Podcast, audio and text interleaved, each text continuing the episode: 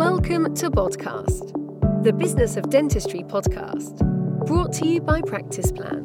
Podcast delivers the best business advice, real life stories, and practical hints and tips to make your practice a more profitable and sustainable business. And now, here's your host. Michael. How are you? I'm very well, Fern. How are you? Not too bad. Thank you so much for joining us today. Um, we're going to talk about mental health and well-being and sort of looking after the welfare of your staff, really. So, um, just to um, for introductions, um, could you just tell us a little bit about yourself and what you do? Yeah, my name is Michael Bentley. I am. I've got two jobs. I'm the patient experience manager at Highfield Dental Clinic, and I am a self-employed coach and consultant across dentistry, training teams, and yeah, giving out good knowledge. Hopefully, Fern. Definitely. so, um, why do you think looking after um, the well-being um, of your staff then is so important? Yeah, I think it's really, really important to look after welfare. I felt that welfare management came in a few years ago. Um, I used it at my previous practice, um, and it seems to be something now that is so prevalent to everybody. And doing a check of how people are feeling, and not just how their week has been at work, but also how they are at home, is so important to getting the best out of people, but also looking after them in the right way.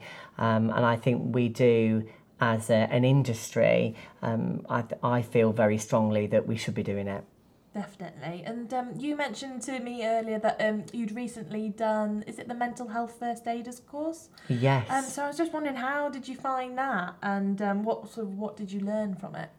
Yes, so I decided uh, to do the course. Um, Practice Plan have done an amazing thing by uh, taking on some of the funding. I think it's at least 50% funding. Um, and I saw it, um, you know, from an email from Josie and thought, my gosh, I've always wanted to do that.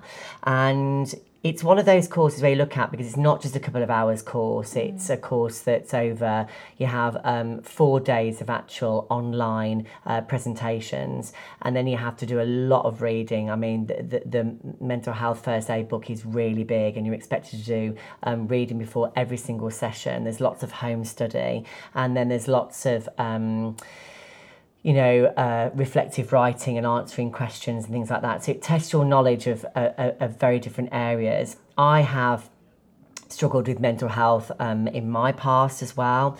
Um, and, you know, it goes through everything from, you know, uh, suicide to psychosis um, to, you know, people with depression um, and difficult anxiety. And, you know, the course is, has been absolutely eye opening to me. I think that everybody i think can say oh i'm good with people. I'm good at you know um, let's have a chat. Let you know tell me what's happening what's going on. But i think what i learned from this course is the right language to use. Um, i learned like for suicide for an example that directive questioning is absolutely the right thing to do. You know like um, when are you going to commit suicide? Have you got a timeline for that? Have you got the means to you know to to, to take your life? Um, which were questions where you'd say oh you, you know in other respect you'd be like oh don't be silly you've got a lot to live for all those kind of things. Like they're a no-no. Do you know what i mean? Um, and i think that opening your synapses to I love communication anyway, but communicating correctly and learning how to do that and absorbing yourself in not only um, the words, but also why that happens to people. What are the indicators and things to look out for that maybe you might ignore in practice because you didn't know what you were looking for. It's that old thing. Sometimes if you're not if you're not told something, you can't you can't see it. Do you know what I mean? And people say, "Well, it was obvious, wasn't it?" And you go, "Well, it wasn't obvious to me because I wasn't looking for it. But now you've told me, I'm like, oh, I can actually now see it." So I feel the course, for me, allows me to sounds maybe a bit weird, but observe people maybe in a different way. And I now, um, you know, s- evaluate the team, and and and if I feel like there's something that triggers me and makes me feel mm, something not quite right here, I'm now uh, more likely to envelop a conversation with a team member and say, you know, how are you? Yeah. And then you always get, I'm fine. And then I go, how are you really? Yeah. So, and um, actually, I watched a, a really uh, good documentary with Martin Kemp's son Roman, Yes. who's, um, you know, one of his uh, really good friends committed suicide. It was one of the things he learned actually on that course was actually asking that question twice. And I found myself doing a, that a lot in practice. Alongside Fern doing welfare meetings, which I've been doing for, for a long time anyway, Yeah. um, you know, and in, even in the hub videos that um, I recorded for practice plan, you know, my welfare, like you should be doing a welfare check of every single team member, including the dentist, because they often get ignored. Yeah. Sometimes it's we concentrate on the team members, but we don't concentrate on the self-employed team members mm. and and welfare chats and are you okay is for everybody. It's mm. not just for you know not just for a dental nurse. Not saying that dental nurses aren't important because they're really important but everybody's important Yeah. you know to have that chat You mentioned um, we've been doing some recording today for our uh, e-learning hub, and yet you go into meetings and having that welfare chat. Would you just be able to give us a, a little example of the kind of questions you, you could be asking in that meeting? Yeah, so uh, welfare chat is about how has the last week been for you in the practice, and then how has the last week been for you at home, um, and those are being my two, you know, clear examples, and then you know go into a little bit more detail. But it's about 15 minutes is all it needs of one to one undivided attention. So that's no interruptions. It's like we are now sitting in a room on our own, looking at each other and being generally interested in the information that we're being given. Um, and then if there is something that, that you feel needs more exploring, starting to think what's the best way of doing that. Yeah. Now I am a mental health first aider. I'm down in the practice as that role, um, and you know people can come to me for a confidential discussion that isn't a management chat. It's not about you know me sharing it with other people. It's just about me supporting that welfare, and that's now offered, um, you know, as part of our practice. That's brilliant. And um, would you say then, is there anything else you've taken from that course and um, implemented in practice?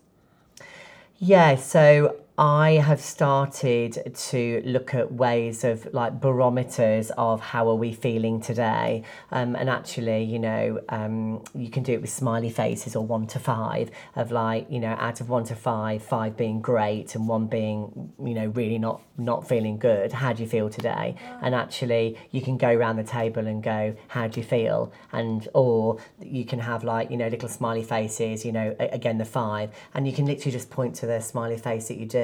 Um, and I've worked with other practices as well that are actually, you know, doing that. And it's really interesting that you get, I go and visit these practices and I spend, you know, some time working in different businesses and spending a whole day with them. And it's nice at lunchtime that that's being passed around and it's like, you know, I get a turn, but also they get a turn as well. Yeah. Um, and I think that's something that any practice can do. And I would just say, don't be frightened. I think people are frightened that if somebody goes, I'm a one, Yeah.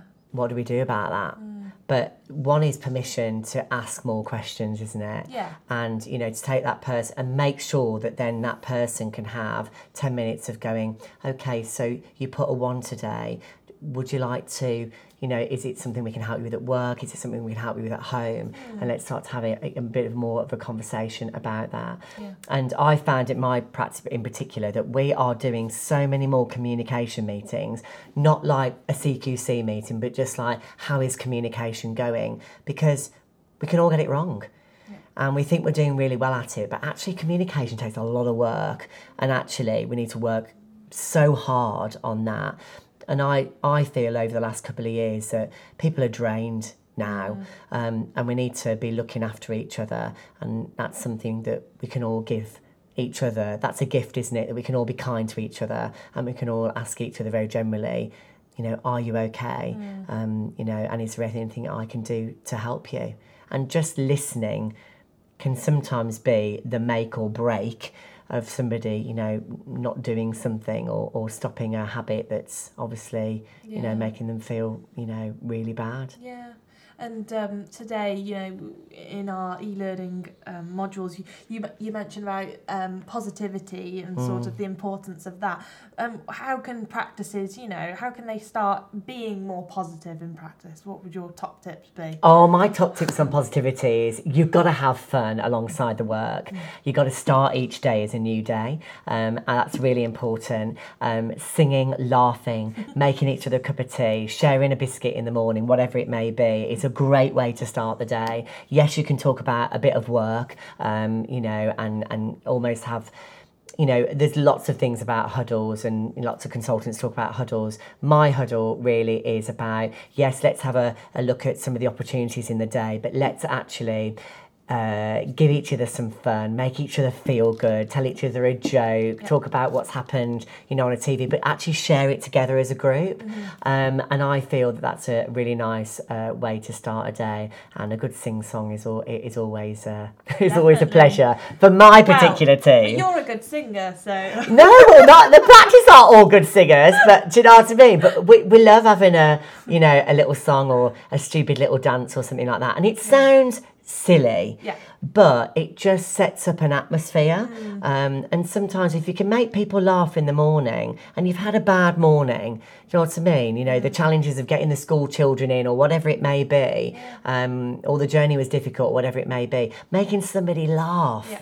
Um, at the start of the day and just going, have a great day, everybody, Yeah. and you know, a little bit of a fist pump or whatever. Um, you know, is is is is good. It's Mm. good energy, and it creates that, you know, creates that positivity. Um, you got to work at it. Yeah. You know, it doesn't come overnight, and you know.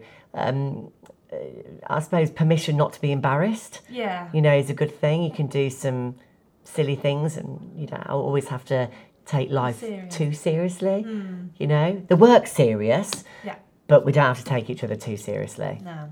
Yeah.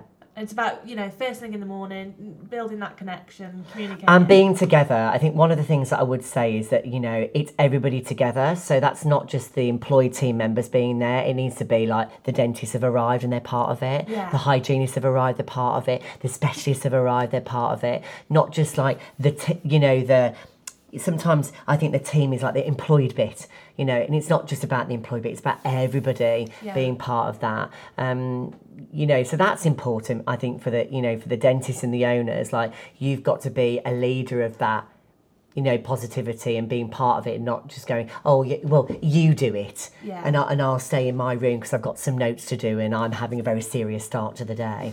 you know, it's got to be everybody's, you know, in it together. Otherwise, Yeah. You know, what's the point? No, I love that, and uh, you know that's applicable everywhere, not just dental practices. Practice plans tomorrow. That's what I'm gonna do. Is that what you're doing, Fern? I love it. I've got permission to do it now, so I'm gonna sing a song. So. What's your song choice? I mean, I do love a bit of Cher. Do you? Yeah, but uh, Wow. We'll see. We'll see. We'll see. Well, good luck with the Cher. Thank you. Thanks, Michael, for joining us.